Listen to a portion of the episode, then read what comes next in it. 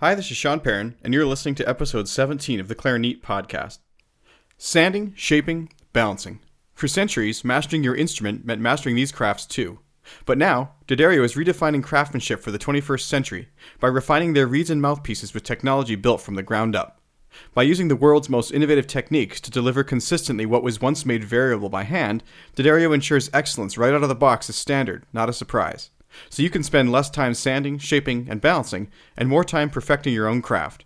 To learn more about the new era of craftsmanship from D'Addario Woodwinds, visit d'addario.com slash woodwinds. Today, our featured guest is Ed Joffe, who has been a vital part of the New York music scene for over 40 years. He has performed in every type of musical situation imaginable, ranging from Broadway shows such as Fosse and Victor Victoria, chamber ensembles such as the Philip Glass and Steve Reich ensembles, and orchestral performances with the New York Philharmonic and New York City Ballet Orchestras. Ed has offered numerous clinics on woodwinds and jazz at music education conferences and universities. He is a graduate of the Juilliard School and the first person to receive his doctorate in multiple woodwind performance from the Graduate School of the City University of New York. Dr. Joffe has worked and studied with some of the most respected artists of our time, including Joe Allard, Eddie Daniels, and Ron Rubin. Ed was a professor of music at New Jersey City University for 24 years and was coordinator of jazz and woodwind studies. Under his guidance, these programs were hailed among the best in the country. Ed is a very interesting man. We had tons of great conversation, and uh, so much that I actually want to break this episode into three different ones. Across the uh, three episodes, we talk about his life on Broadway, his uh, his career as a doubler, his new CD Contrasts, and his really interesting book called Doubling for Saxophone, Clarinet, and Flute. These items can be purchased directly from Ed at joffewoodwinds.com. That's Joffe Woodwinds, J O F F E, woodwinds.com. The giveaway for this series of episodes is a signed copy of Ed's new CD shipped anywhere in the world free of charge. If you'd like to be eligible to win items mentioned on the podcast, please subscribe to the email newsletter at clarinet.com. You'll also receive monthly updates, exclusive offers and discount codes, and insight into upcoming guests on the show. Before we get started, I wanted to play a little bit of music from Ed's upcoming CD, and then we'll dive right into part one of the interview. This is a tune called It's All About Buddy, which is a musical tribute to jazz artist Buddy DeFranco.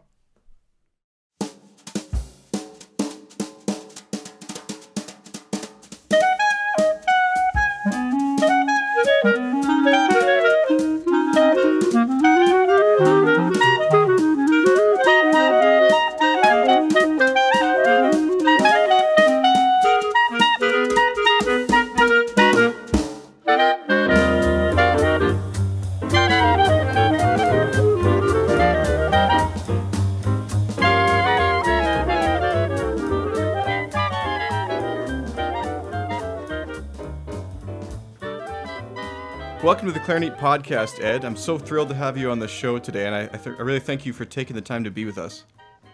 Thanks, Sean. I'm delighted to be here and to discuss anything related to woodwinds and woodwind doubling.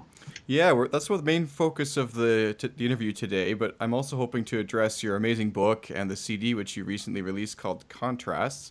Um, in fact, you're one of those guests that I feel like I could just talk to all afternoon, so we may have to break this into a one or two show, uh, two or three episode um, podcast, and you know, in, in, a way that'd be fantastic if we do that. Just because I really want to make sure everyone gets a chance to hear all that you have to say. There's so much. I started reading your book, and I was just overwhelmed with knowledge. If that makes sense. well, I, well, if it's helpful in that way, I'm glad. Uh, that's you know that's certainly the uh, my intent to try to you know reach as many people as possible with information that truthfully I didn't know about until I began the research. And that that's actually what was so surprising to me is that I I was like, how do I not know a lot of this stuff as a as a woodwind player? So it's really really fascinating to, to read about. Well, the truth is, I don't think any of us knew about a lot of this stuff. Uh, certainly, when I went to school, if I had known some of the things uh, that I uncovered in this book, it would have made life a little more interesting and maybe would have uh, tone down some of the professor's prejudices against people who play uh, many woodwind instruments and certainly play music other than Western European classical music. yeah, I definitely want to get into that. But but first, um, let's talk about what kind of got you into doubling uh, at the beginning. In your book, you share a really interesting story about an experience, very uh, unlikely experience. I, I, I, don't remember what the place was, but I believe it was an interaction between you and a stripper of all things. So, would you share Coles Notes version of that story with us? Yeah, this, what a way to start the interview. Okay. Uh, well, first of all, I, I my love for playing woodwinds uh, was due to my father, and he had been a saxophone and clarinetist as a young fellow, and uh, had studied with uh, actually the same teacher who was Stan Getz's main teacher, a fellow named Bill Shiner. Uh, and so my dad would occasionally take out the saxophone or clarinet uh, when I was a kid and would play it around the house, and I just I loved the look of it. I loved the smell of it, and he had a beautiful sound. He really did. But he never went into music, unfortunately. He should have, but he didn't. And uh, you know, so when I it became time for uh, me to get some music lessons, my mother played a little piano, so I started on piano, and then um, my father uh, got me one of his uh, teachers to uh, work with. He would come to the house weekly, and I would study clarinet, which was my first woodwind instrument. And then by the time I got to sixth grade, I had started clarinet in fourth grade. And when I was in sixth grade, uh, I started on alto sax as well. So right from the beginning, I was playing saxophone and clarinet. And, you know, I never knew anything else. I said, well, that, you know, that's what you're supposed to do. Um, and then I got, when I, by the time I got to college uh, and majoring in music, uh, kids were getting together and playing in bands and earning money, uh, mostly through things we call club dates here, or sometimes referred to as casuals, where you p- play for dinner dancers or weddings, or bar mitzvahs, or you know any kind of functions, and you'd play pop tunes of the day and also standards uh, of the American Songbook. And so, in the summer of my freshman year at college, a few of my classmates and I got together, had a little band, and we worked up in the Catskill Mountains in upstate New York. Um, it's also referred to sometimes as the Borscht Belt. And what that was was a, a community of roughly about 100 miles north of New York City, uh, where there were hundreds of hotels and smaller bungalow colonies where people would go to to vacation, especially in the summer months. Uh, in the 1950s and 60s, into the 70s, you have to remember there was uh, very little or no air conditioning at all. So when the summer months came, people would escape uh, the city heat and would travel to the mountains. And this was something that was brought to this country by Europeans uh, because Europeans did that routinely. They would leave their major cities and travel to mountain areas, mountain communities. Uh, to vacation and uh, you know either ski or just have a good time. So that concept uh, was brought to 20th century America, and in New York, we had the Catskill Mountains. So um, my friends and I in this little band worked in a bungalow colony uh, our first summer as college, uh, you know, undergraduate music majors. And one of the shows we had to play the first weekend, our very first gig, was backing a stripper. Now, strippers, especially bungalow colony strippers, used to do two or three shows a night. Uh, they would just jump from one bungalow colony to another down the road, maybe 10 miles to another one, and make their, you know, taste that way. And so they were used to coming in and talking down a show, which means that you didn't really have a rehearsal of the music. They just said, okay, we're going to start off with uh, like a tune like Night Train, in a certain key. I want it at this tempo, and then we're going to jump to uh, maybe uh, Caravan uh, by you know Ellington's Caravan, and then maybe we'll do a slow number like the Misirlou. I mean, they would go from one tune to another, and we're sitting there, 18, 19 year olds. We have no idea what's what we're supposed to do, and she's talking it down, and then she turns to me and, and she said, "Who's the uh, who's the woodwind player here?" You know, I raise my hand because here I am, you know, totally innocent. And I mean innocent. Not, you wouldn't find another 18, 19 year old as innocent as I was then. I was ridiculous. I, I was the ultimate nerd. Man, it was, it would be a sad sight to see uh, uh, today. But um, she said, okay, do you double? And I had no idea what she meant by doubling. I thought she was hitting on me. And I thought, uh, and, and I started stuttering, and she said, "Well, you know, you know what I mean. Do you play a lot of woodwind instruments?" And I said, "Oh yeah, I play saxophone and clarinet." And you know, because I had I had actually I had alto sax and tenor sax and clarinet on the stand for that gig. And she said, "Don't you play flute?" And at that time, I did not. So I said, "No." She said, "You're not a doubler. You don't play flute, you're not a doubler. And she just sneered at me and like turned away and talked to the other guys. And here I was. I had no idea what uh, you know what was happening, but she obviously insulted me, and I had no idea why. And but all I know is I wasn't a doubler according to the stripper. you know, so so that got me to trying to figure out well what is a doubler? And oh i have to play saxophone clarinet and flute as the minimal requirement. Um, and then the next year at school i started studying flute. Right so away. so so I owe my career to a stripper. well, it's so interesting though how sometimes even the most unlikely people sort of plant a seed in your mind that sort of grows into something, and it's very doubtful that that lady would have known that she influenced that in you. Oh, uh, believe me, bungalow strippers couldn't care less about what they influence other than getting their paycheck.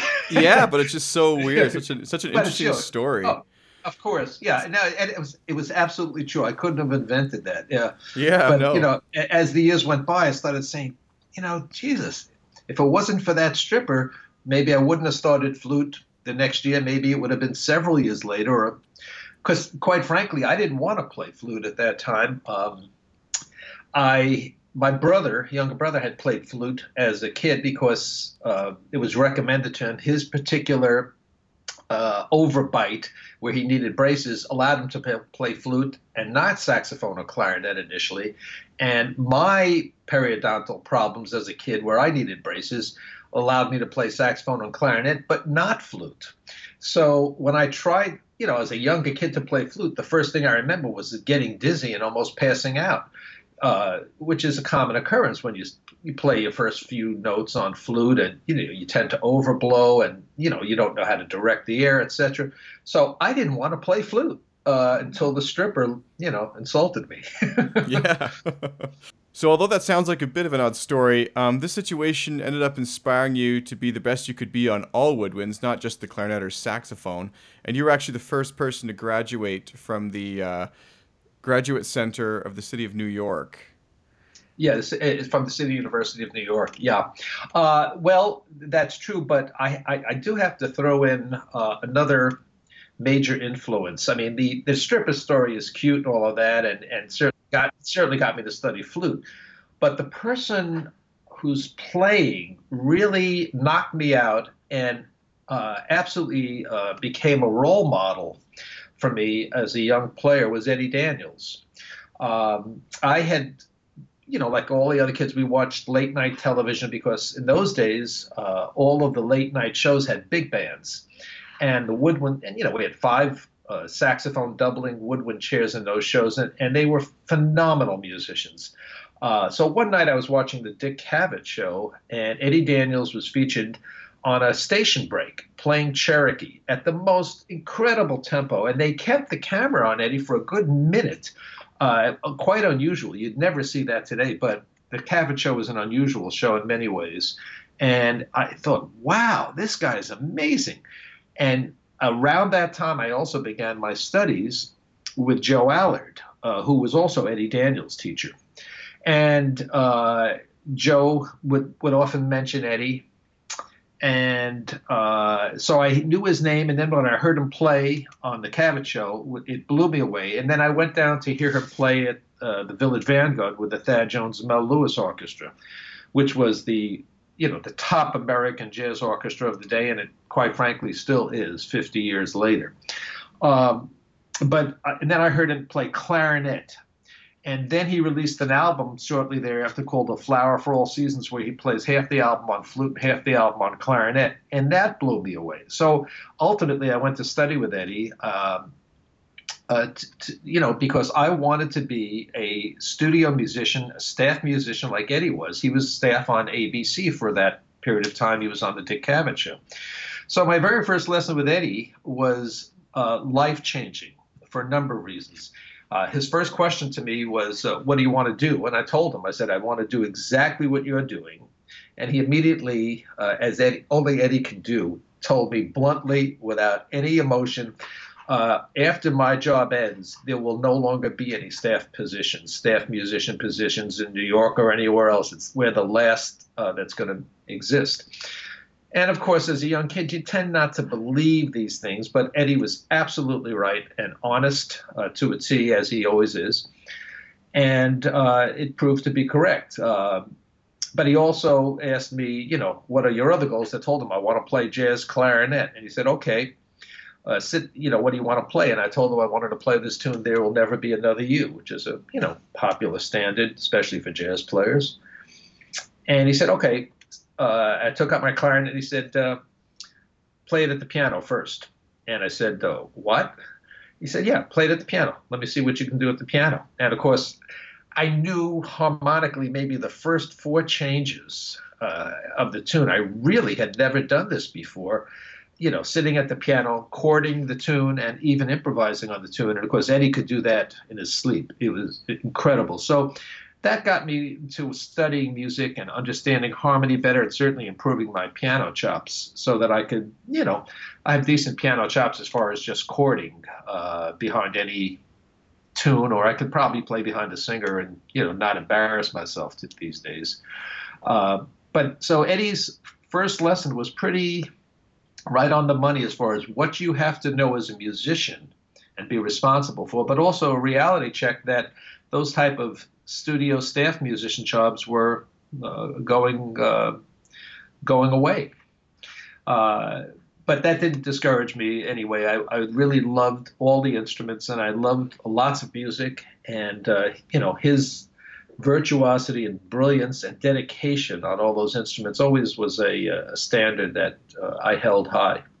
Yeah, Eddie, Eddie's fantastic. I'm hoping to one day have him on the show too. Actually, um, you do should. You, do you have another story you'd like to share about your time working with him? Because that's just a glimpse that people don't get to. Uh, well, you know, people today know him as the you know the the top jazz clarinetist, but um, he was really one of the most incredible young jazz tenor players. In fact, he uh, won first prize in a, in a jazz competition in Austria in the 1960s. And uh, as a result, the very first album he made was called First Prize. And he was one of the original saxophone players, uh, five of the five member sax section of the original Thad Jones Mel Lewis Orchestra.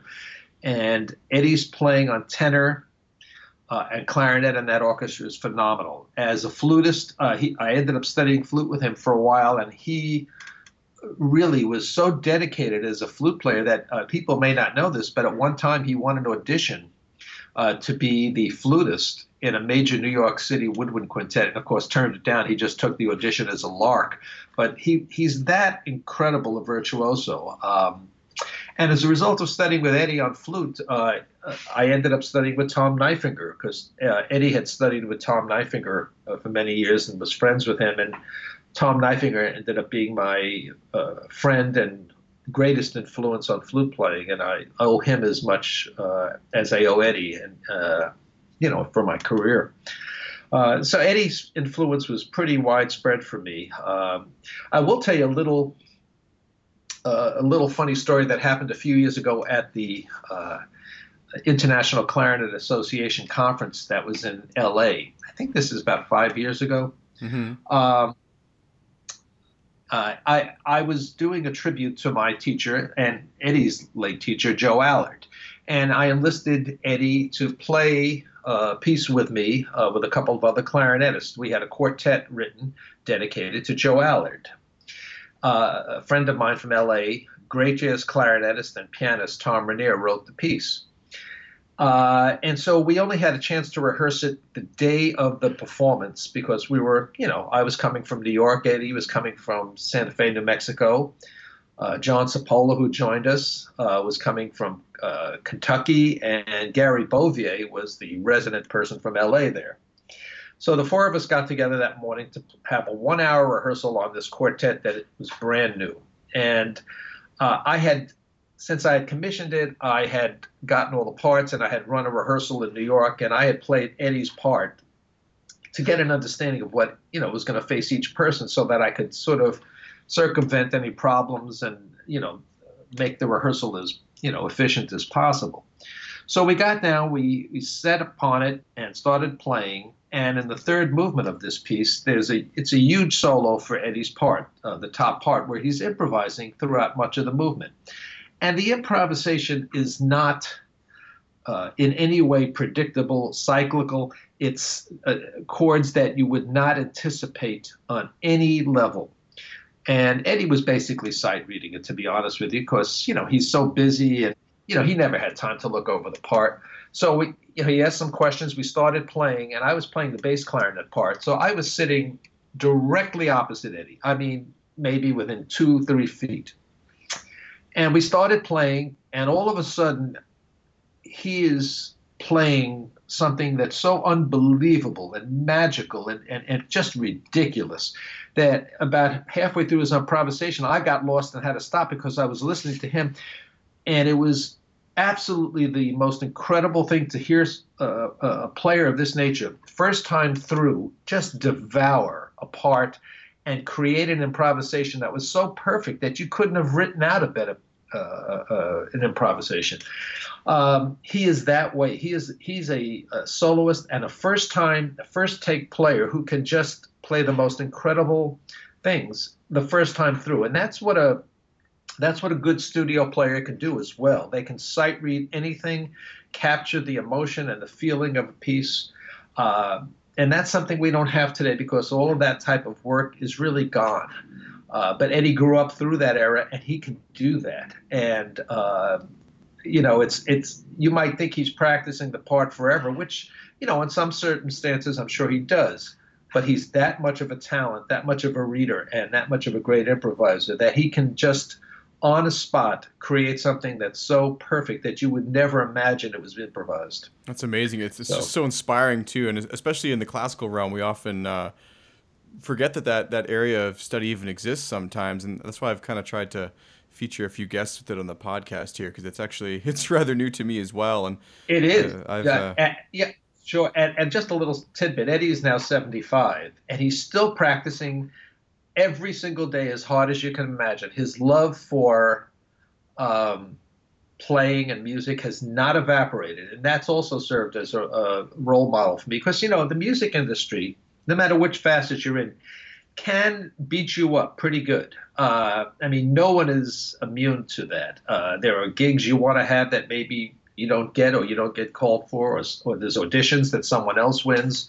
Uh, there's always things that can drag you down, or the gig you're on ends up being a drag. You know, the conductor's a drag, or your colleagues are not real colleagues.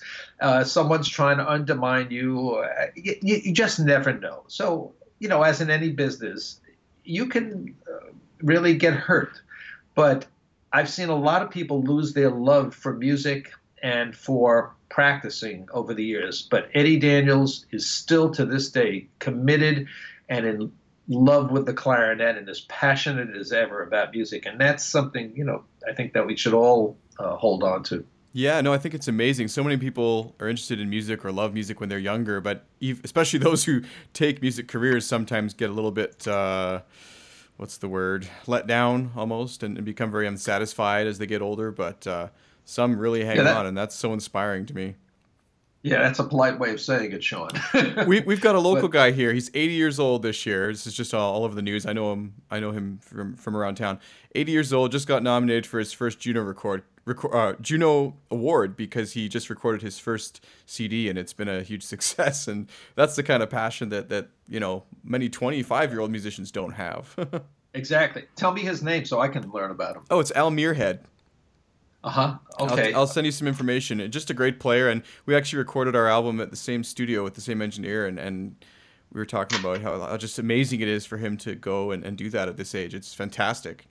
So. It is, and, and, there are so many musicians that I've met uh, throughout the United States, certainly uh, older musicians who still are playing so great and are so in love with music. Uh, on the West Coast, there's a fellow named Gene Cipriano one of the most beloved woodwind doublers uh, of the well in history and one of the most recorded doublers. He you know he plays all the woodwinds and oboe but he's a great jazz tenor player and still plays every week uh, at a club and sounds just great. I mean real i'm not talking about good i'm talking about great.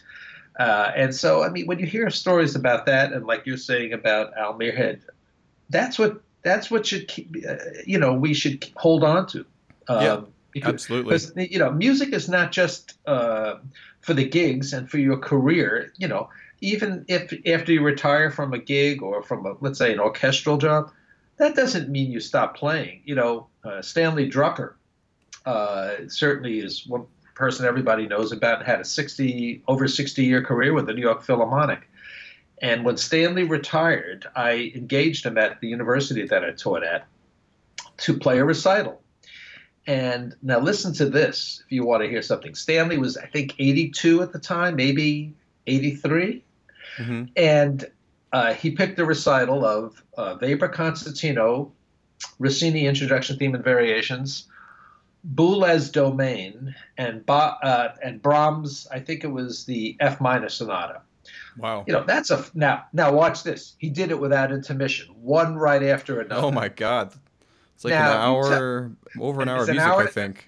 That's that's a full hour and 10 hour and 15 minutes of music. Yeah. And and some of the hardest music, technical music, 82, 83 years old and I'm telling you he nailed it. It was I kept thinking no one's going to believe this if I tell people about it, but I still do. He just ate it up and he could have gone on for another hour if he if we had you know set the recital to be that length. Wow. He was just it, it was it was not a problem. And by the way, before the recital, he came out just tested you know with the piano, the balance and the pitch, and for about a half hour, forty minutes before the recital, sat in the audience with his clarinet case closed, just relaxing and talking to people, as if nothing there was nothing uh, going to happen that was you know, of any consequence. And then he went out and played this recital straight through. Totally uh, relaxed. Yeah, 82, 83 years old with technical fluency that, you know, I mean, I, I wish I ever had, or anybody at 20 years old would be thrilled to have. I mean, absolutely amazing. So, you know, we hear these stories, and man, that's what it is. That's what it's about. So I want to get um, right into your CD here, but before we do that, I, yeah. I wanted to quickly ask because I think this is a really interesting um, topic. What was it like pursuing the goal of the multiple woodwind degree, and what challenges did you meet a lot of way along the way? Uh, okay, uh, so in specific, that, that that was for the doctorate. Well, the truth of the matter is, I never wanted to get a doctorate in music. Believe me. After I had graduated from Juilliard, I had, at that point, I had two masters one in music ed, one in music performance. Uh, and I thought when I got out of Juilliard, I said, that's it. You're never going to find me in another school again. I don't want to be around this anymore. I just want to go play. And I like teaching as well. I mean, I love teaching privately, and but I, I just wanted to play. Well, as years went by, maybe another 15 years later, you know, and I, I'm married, have a family, uh, and I enjoyed teaching privately. I really did. I thought, well, you know, teaching at a college would be fun. I, would already had a little dab of teaching uh, as when I got my music ed degree in elementary school and middle school. And I had taught for a year when I got out of Juilliard just to pay off my student debt at a very wealthy uh, country day school in a high school situation. So I had taught basically from fourth grade through 12th grade. And I realized I don't I don't want to do this, you know. But mm-hmm. college teaching intrigued me. A job came up. I won the audition, uh, and the requisite for the job that was advertised was master's required. So I figured, great. Well, I found out when I got to this uh, school that if I were wanted to advance, in other words, get a move on from a assistant professor to associate to full professor, you had to have a doctorate. There was no ifs, ands, or buts.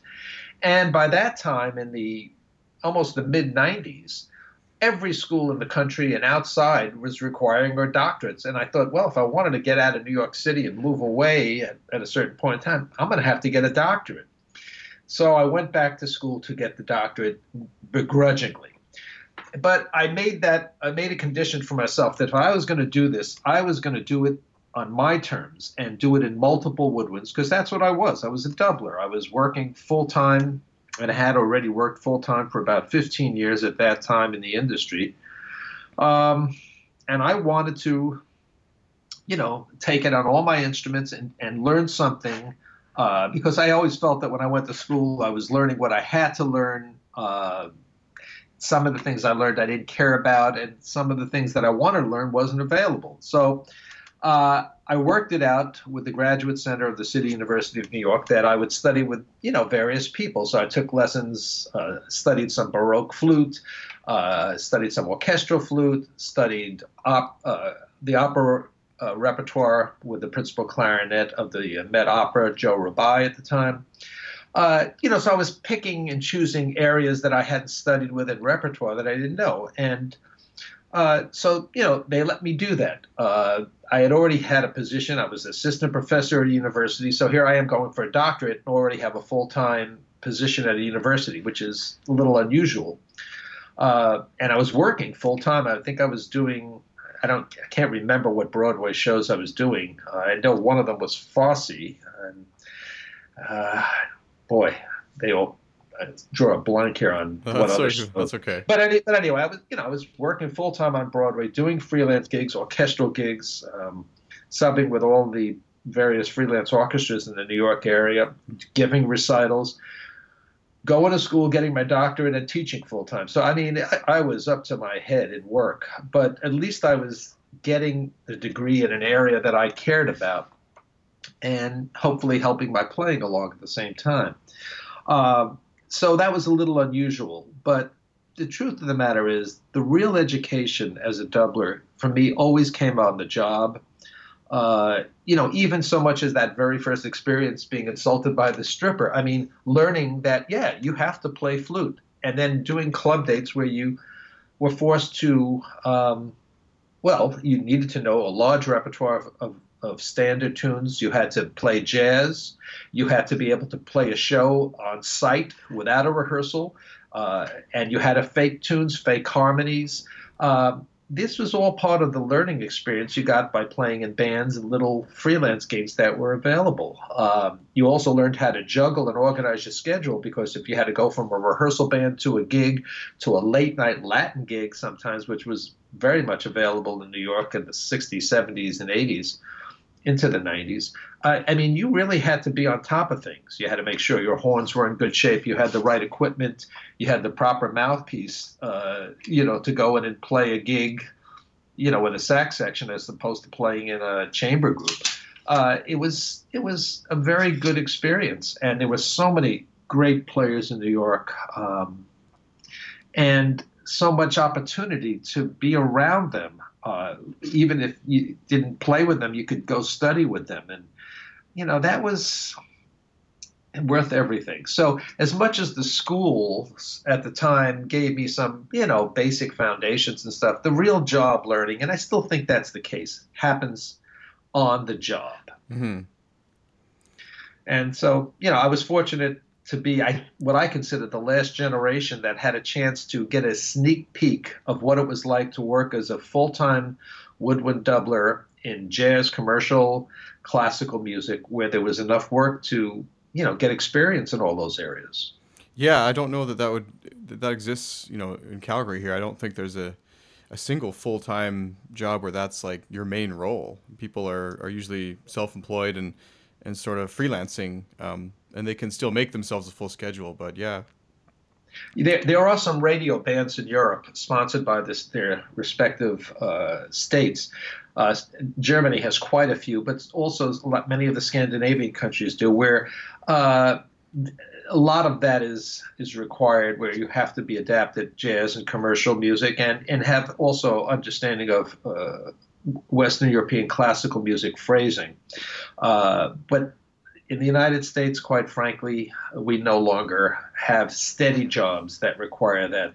The closest thing that one sees is the jobs that are on Broadway, mm-hmm. uh, where the musical theater uh, jobs come in and are of all different styles. And so, if you're going to survive on Broadway as a multiple woodwind player, you really have to know styles. And look, that's even true of the uh, world of clarinet playing on Broadway, which is uh, had some interesting turns in recent years. Uh, it's not enough just to play uh, B flat and A clarinet uh, and bass clarinet and E flat clarinet. I mean, you also have to know how to swing a little bit, how to play in other styles of music. And uh, look, I've been playing uh, subbing for a friend recently over at Fiddler on the Roof, which is another revival of this production and a wonderful revival uh, that's got lauded and probably will run for quite a while. Uh, but you know, you have to know how to play uh, klezmer style clarinet in that show, and there are some huge clarinet cadenzas. I mean, three clarinet cadenzas in the show. There's no one else playing, and it's just you, and you've got to know how to play that style of music. So that's something that's a little bit out of the the realm of the usual. But that's so, what it's that, so versatile. Use You'll the word use the word chameleon a lot, and I think that kind of reflects well the versatility that's required for this stuff. Well, you, you basically are a chameleon of musical styles. If you're going to survive in the music industry today, most people, most people are going to have to do that if they expect to have a 40 plus year career uh, in music. And that's regardless of what instrument you're playing, by the way. Uh, it has come down to that. There are very few orchestral jobs out there, very few orchestral jobs that pay a livable wage, very few orchestral jobs that have a long term future given the declining audiences and the lack of uh, financial help that governments are supplying for our orchestras.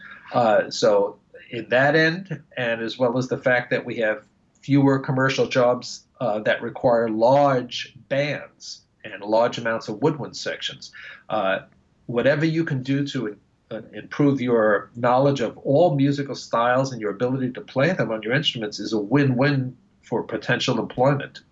Absolutely. So speaking of, um, we talked a second ago about your CD. Uh-huh. I, I, really want to, to get into the into that a little bit. Would you share sort of your concept of this CD and, and what you're trying to accomplish with it with the audience? Sure. Okay. Well, first of all, you know, I've been in the music industry uh, as a professional now for 40, a little over 40 years. And, you know, I've made a number of recordings over the years, always working for others, whether it be Broadway cast albums or singers, you know, or just jingles or what have you, commercial recordings, but, you know, always doing other people's projects. And because I was also teaching full time at universities for 24 years, actually, with adjunct work, I was 27 years in higher education.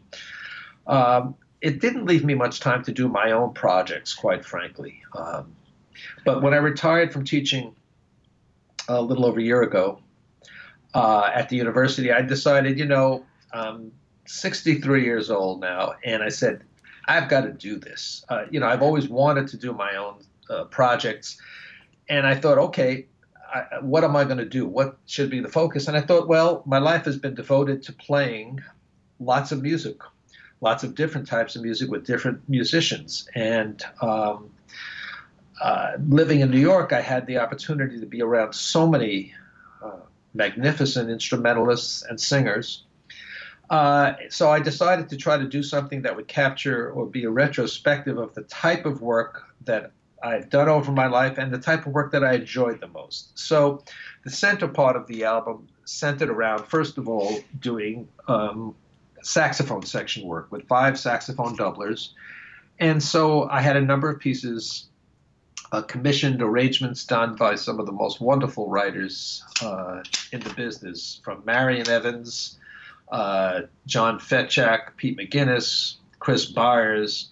Um, you know, just fantastic writers. And so that was one aspect. Then uh, classical music, especially chamber music, has been a focus of my life, and I, I, you know, and clarinet chamber music is the greatest there is for any woodwind player. I mean, I love playing flute, saxophone, and chamber settings, but nothing can compare to the repertoire we have as clarinetists available. And uh, I work in the New York City Ballet Orchestra quite a bit as a saxophonist, and have done so for I think it's over 20 years now. And there's a concertmaster there who just knocks me out named Kurt Nikkanen. And I've loved Kurt's playing for years. And there's also a pianist there. The staff, the top staff pianist there is a fellow named Cameron Grant, who is friends. And uh, you know, I was thinking, what could I do to, with these guys? I wanted to get them involved in the project. And I had played contrasts over the years a number of times. And I thought, let me just see if they'd be interested. And they were thrilled to do it. And that, for me, was, you know, a highlight of the album. And because of the nature of the music on the album, where I'm playing saxophone section or chamber music on clarinet, or some uh, you know bossa nova with flute uh, and some you know uh, orchestrated music for flute and clarinets. You know, I'm really hitting uh, music that is contrasting in itself. So the fact that contrast is on the album it fit uh, fit the album as a title as well. I was able to make use of it in that way. So that's how the title came about. But it's also you know how I chose to do Bartok's contrasts. Uh, mm-hmm. you, know, you know, when you have great musicians, you got to find a way to play with them in some way. And, um, you know, and if you have great music that can encompass that, well, there's nothing better. Um, so, you know, that was my rationale to try to just uh, put down on CD a representation of, you know, the music I love the most, the instruments that I love to play the most, and working with so many musicians. I think I had over 30 different musicians on the album. Uh, and I think there were about 40 people involved, with three different engineers and a couple of different recording studios. Um, you know, and then a separate mastering engineer. And man, it was it was a full fledged project, way beyond the scope of what I initially planned. To be honest with you. yeah, no, these kind of things can uh, blow up in the amount of work that they they uh, end up causing in a way. um, yeah, it, it, it, mushroomed. But I have to say to the listening audience, um, here was another thing that stuck with me. Uh, you know, uh, President Bill Clinton had written an autobiography years ago when he was 50 years old. Uh, and regardless of what you think about Clinton as a political figure, you know, personal figure, he's quite a brilliant man.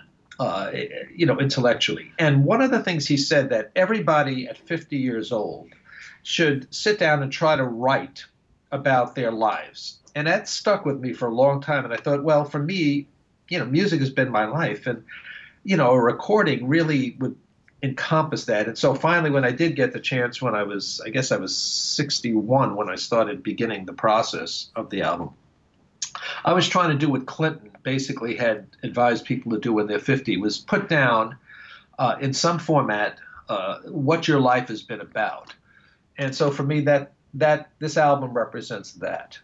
That's fascinating. So this is almost like your autobiography. Yeah. In a musical. It, what a cool yeah, way of looking at that. Yeah i mean that's really how i that's really why i did it and how i looked upon it. Because um, if I try to give any other reason at all, it would not be a- accurate. And certainly with the amount of money that it cost me, I think my wife would probably, if I did it for any other reason, she'd probably uh, hang my head out to dry. and, and, she would be correct in doing so. Absolutely, yeah. No, it sounds fantastic. I can't wait to study it more uh, in depth and let it spin on my uh, CD player for a few weeks, actually. So. Um, one lucky listener is actually going to win a copy of this album, so make sure to follow Clarinet on uh, the email list and on social media, and that'll give you a chance to win this this really great CD by Ed. So, yeah, and by the way, just as a little plug, uh, I'm only selling it through my website. Uh, I didn't want any record company, any producer, anyone dictating what I did. You know, that's happened my whole life, and I just decided I'm going to take control of this in every way and be responsible. So, if anyone's interested in either the book or the CD, it's only available through my website, which is joffewoodwinds.com. Are you gonna? Are you considering any sort of digital distribution for it, or? Not at the time, because the truth is, you know, I want the album to be heard as in its entirety. Um, I wasn't making this to make a lot of money or, you know, promote a career at 63 years old. I mean, I've had my career mm-hmm. uh, in a sense. I was do- I'm doing this because I'm trying to present a picture of what we as doublers uh, had to do and should do and would should want to do. Um, so you know, rather than just put the track out, let's say contrast, and offer that as a digital download, well, yeah, maybe some people would buy that, but you know, I want them to see what you know, we as woodwind doublers and, and doublers throughout the 20th century in the United States, Canada, Europe, uh, what we're about. And we're mm-hmm. about playing a lot of music, hopefully well, and um, making, you know, musical statements in a lot of different areas on a lot of different woodwinds. I think that's such an admirable thought. Uh, one of the things I always recall from when I was younger is listening to albums and and the concept of the album is really been uh, supplanted by the song, and I think a lot of kids nowadays have a yep. lot of songs they like or a lot of pieces they like, but they don't necessarily have favorite albums. And uh, that's that that's true. And, and also, you know, it requires a little bit of time and patience, which the internet does not uh, foster for us. Yeah, when uh, I when I was in high school, I'd sit down. I'd try to sit down once a week with my headphones on and just listen to an album. And it, you know, it take forty five minutes or an hour, or maybe a little longer, a little less. But I always got great sort of enjoyment from listening to the album as an experience, almost like a narrative experience. It's why I really love concept albums. I think they tell a story, and uh, and uh, this one, you know, as the story of your life, will be even more interesting for me now. So I can't wait to do that. Yeah, yeah, I mean, let's think about it. Some of our greatest works, whether we're talking, let's say Don Quixote, Richard Strauss's fantastic tone poem. I mean, you're going to need a good 45 minutes to sit down and listen to that. Or if you're going to listen to the Beatles' Sergeant Pepper's from the late 60s, you know, you're going to have to sit down and take time to listen to that. And, and no one objected to that, you know, throughout much of the 20th century. That wasn't even a thought. Well, do we have the time? Of course. If you, so, you know, that's the type of society I came up with, and you know the type that I'm still interested in being a part of. Uh, you know, the idea of well, let me just hear one tune and you know, slam bang, thank you, ma'am. I don't care anymore. No, I don't. That means nothing to me. Uh, uh, it would be like going to a, a, a, museum of art and walking in and seeing one picture and walking out. Uh, yeah. I mean, it really is the same deal. Uh, so no, i think so. Yeah, and, and, it just reminds me one more thing. Uh, I when I graduated from university, I'm, at, I'm only out of school about six years now, I guess. But but um, my goal growing up had always been I wanted to have my own CD. But by the time I graduated, and especially now, I, I sort of felt that medium had dried up, um, and I almost didn't do a project anymore because I didn't know if it would it, it would make sense for like from a marketing standpoint. But I, I kind of decided I didn't care. I, I wanted to do it because it it meant so much, and I think that's kind of what this maybe is sort yeah, of for you. Right, and you should definitely pursue that type of goal. And I, what little I heard of your uh, CD that's going to be coming out soon, it's it sounds terrific. And and you know oh, that's you. that it's important to pursue those individual uh, ideals and goals, and not be worried if it's going to sell or if the public's going to like. I mean, you know, you have to live with yourself first and foremost. And if you really love music and care about music, then you have to do, at some point, you have to devote yourself to that. Because if you don't do that, then your whole life is ends, ends up being what we call a work for hire. Mm-hmm. You're, you, you know, and I don't think any of us picked up our instrument to play and got the thrill from playing with that in mind.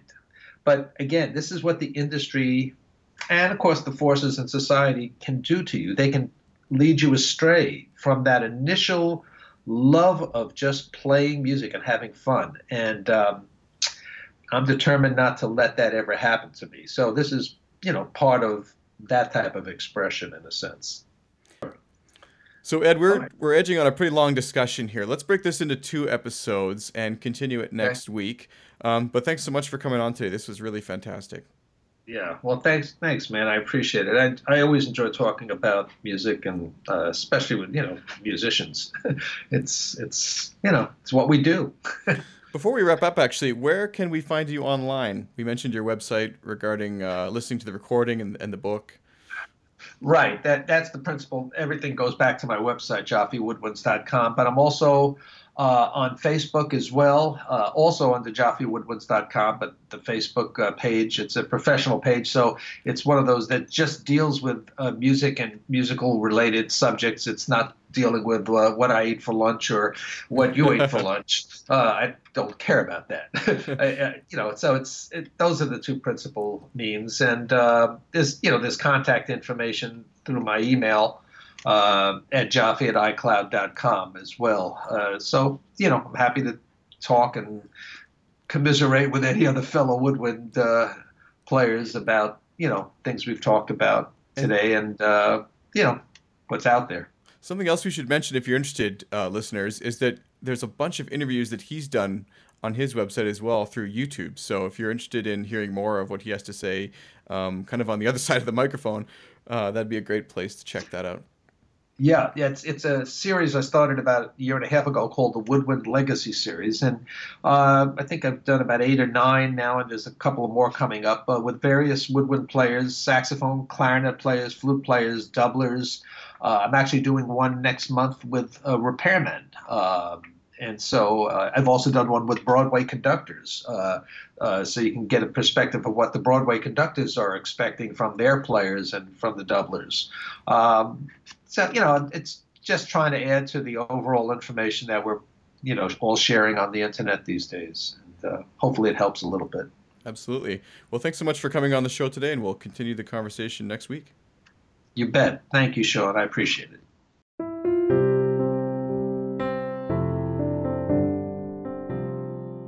Sanding, shaping, balancing. For centuries, mastering your instrument meant mastering these crafts too. But now, D'Addario is redefining craftsmanship for the 21st century by refining their reeds and mouthpieces with technology built from the ground up. By using the world's most innovative techniques to deliver consistently what was once made variable by hand, D'Addario ensures excellence right out of the box as standard, not a surprise. So you can spend less time sanding, shaping, and balancing, and more time perfecting your own craft. To learn more about the new era of craftsmanship from D'Addario Woodwinds, visit d'addario.com slash woodwinds.